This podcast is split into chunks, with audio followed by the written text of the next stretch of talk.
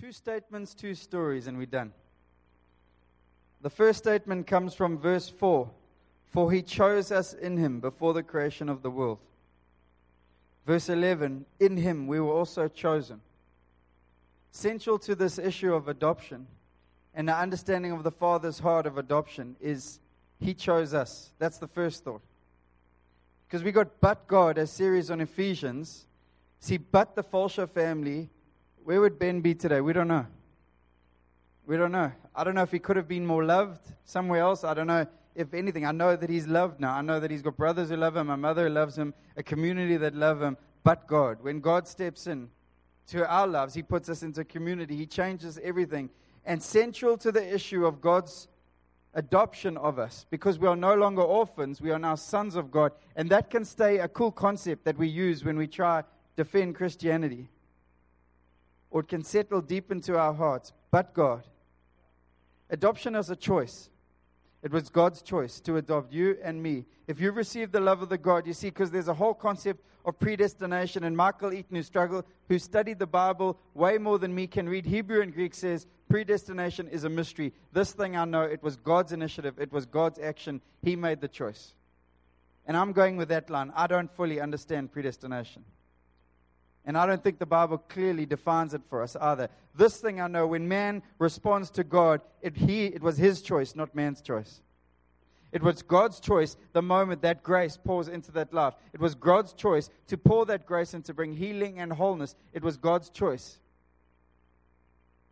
You know, we create in his image. How many men, when they've made a choice, do not love their choice? Ladies, Shelley, tell us about your husband. If he chooses a T V on special, whether that thing lasts two days or twenty-five years, does he love that T V?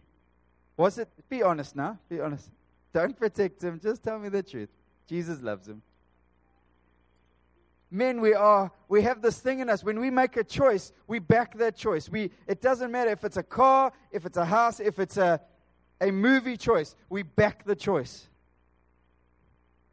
And I think there's something of God in that. When God chose Carl, he backs the choice. When God chose you and he chose me, there is nothing that changes his mind. There is nothing that can change that cha- status. Whether that T V falls apart or not, as a stupid example, when I look at my boys, it doesn't matter what that little thing sleeping on the floor there does. He can poop on every couch. He can fall asleep in any meeting. He can scream and shout. There's nothing that he can do that will change his surname from Van Pletsen. Nothing. That was God's choice. When he looks at us and we're lying in our own mess. And I said this morning, I think the picture of adoption from a nice orphanage where kids are anything and they're getting meals is too nice a picture. The picture is not from an orphanage. The picture is from the streets in a bin where you've been left and abandoned. Abandoned, alone, and without help and without but God, you will die. That's the picture of adoption. And God reaches into that mess. We are covered with our own mess. We are covered with our own everything. And the mess of others is on our lives. And we're lying in that bin, helpless and hopeless. And God reaches into that bin. He says, I want that. And he pours in and he gives his son to save many sons. It was his choice.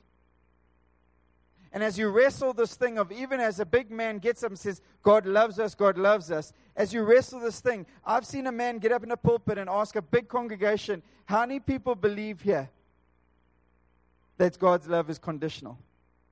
And two-thirds of a massive congregation stand up. And I go, what?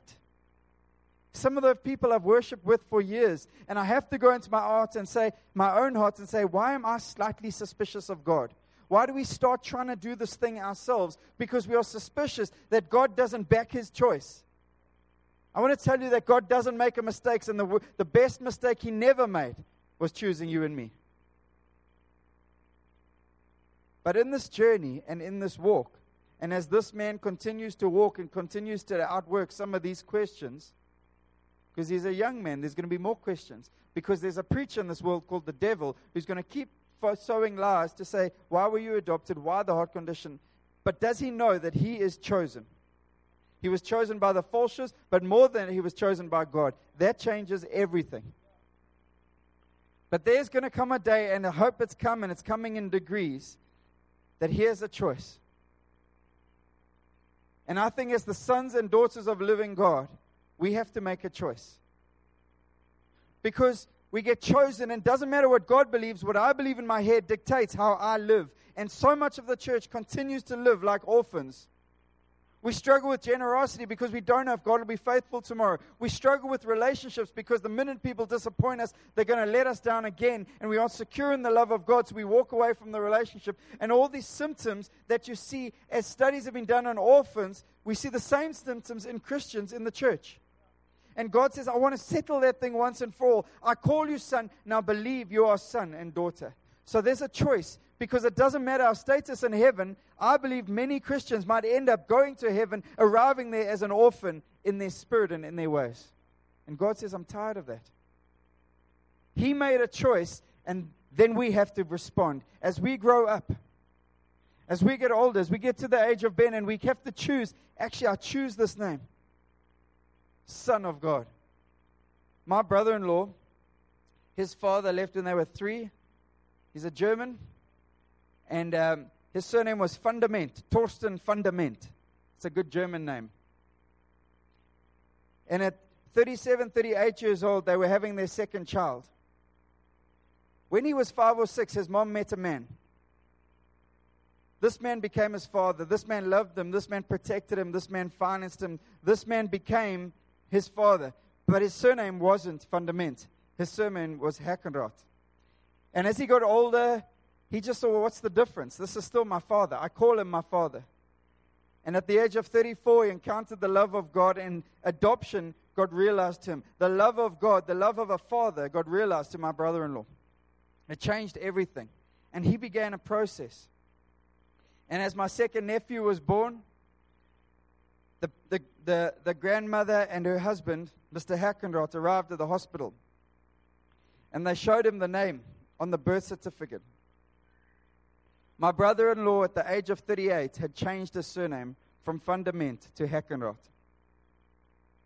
He had chosen this man who wasn't his biological father, this man who had not given him life, but this man who had loved him, this man who had given him opportunity. He had chosen this man's surname to become his surname. He had to change my sister's surname. He had to change their kids' surnames. But he did all of that because he wanted to make the statement, you are my father. There is a moment in our lives where we make the choice. You see, the choice he has made, that's done. You cannot change that. You can kick against it. You can make stupid statements. I've heard my children make crazy statements to each other. I, I don't love you anymore. You don't have a choice, boy. You're his brother. And you've said them as children, as, as teenagers, as young adults. You made crazy statements to your parents. It doesn't change a thing. They still love you. They're still your parent. But there is a moment, I believe, where we have to make the choice. God, I take your name. I no longer walk as an orphan. I'll no longer react like an orphan, fighting back like a street kid. Hoarding. Someone gives me something, so I have to go hide it away just in case someone takes it away and tomorrow it doesn't come. There is a choice, like my brother-in-law made at thirty-seven years old. It's an inconvenient choice. There is a cost to that choice to say, God, you are my father. The implication is I will no longer respond like an orphan. At the very center of adoption is choice. God made his choice. The day he revealed his love to you, and if you haven't made that decision to choose him, I'm telling you today, he's calling you. But he made his choice, and he backs his choice. My God doesn't make mistakes. He doesn't make bad choices. He only makes good choices. That's why he gets the name God, the boss. But the difference with us is we can make bad choices. We can. And I believe every day, like I preached a couple months ago, every day we wake up and God says, follow me. And every day we have the choice to say, I am your son. You see, it's already established in his heart. It's already established in the heavenlies, but it's not always established in our thinking. And I think he's calling the church to make a choice. Like a thirty-eight-year-old German proud man whose surname for thirty-eight years had been Fundament, changed his name to Hackenroth. Because of a choice. That today you become my father. I want to encourage you to make that choice. It'll impact everything in your life. Imagine how inconvenient it is to change your surname at a mature age. Think of the implications. Who will find you on Facebook? Ridiculous. But imagine, as his, his father who had never forced adoption through stood there, looked at this little child. He'd never had grandkids. His wife had had two kids. She wasn't going to have any more kids. He'd never had the chance to have someone take his surname, and he'd never forced it. And at a mature age, this man chooses to take his surname. It's incredibly powerful. God has chosen you. I ask you to choose him. Not just a savior, not just to deal with your debt, but to choose him as Father. Is that good?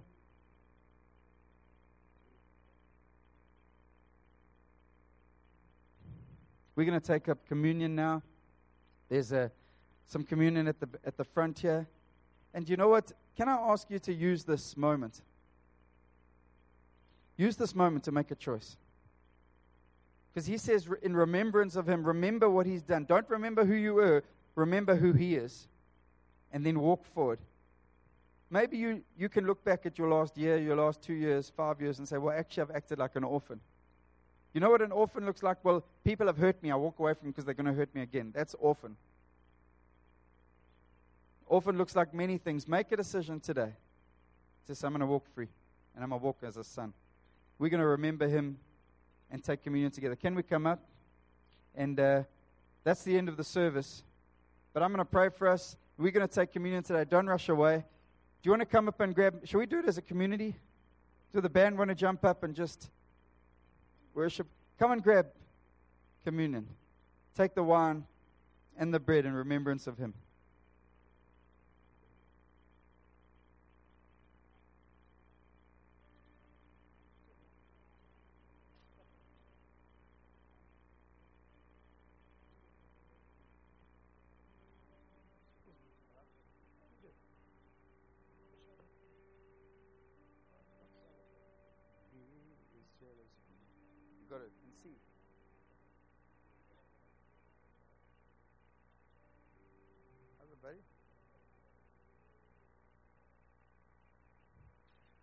We're going to do it together as a community, so I can ask you to wait just for a sec.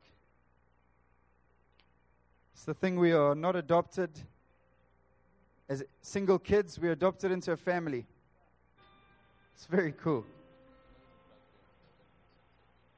It's very cool.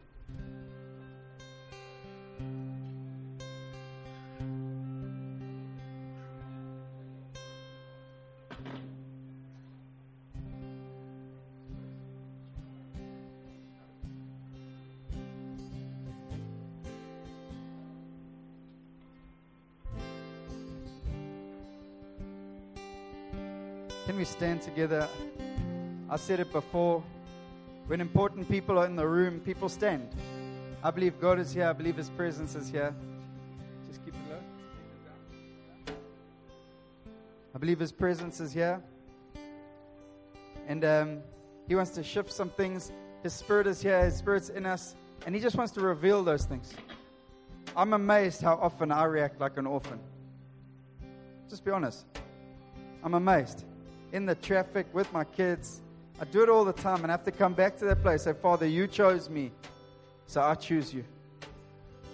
So today, Lord, we remember. We remember what you've done. We remember that grace that we received that washed us clean of all the stains and all the dirt.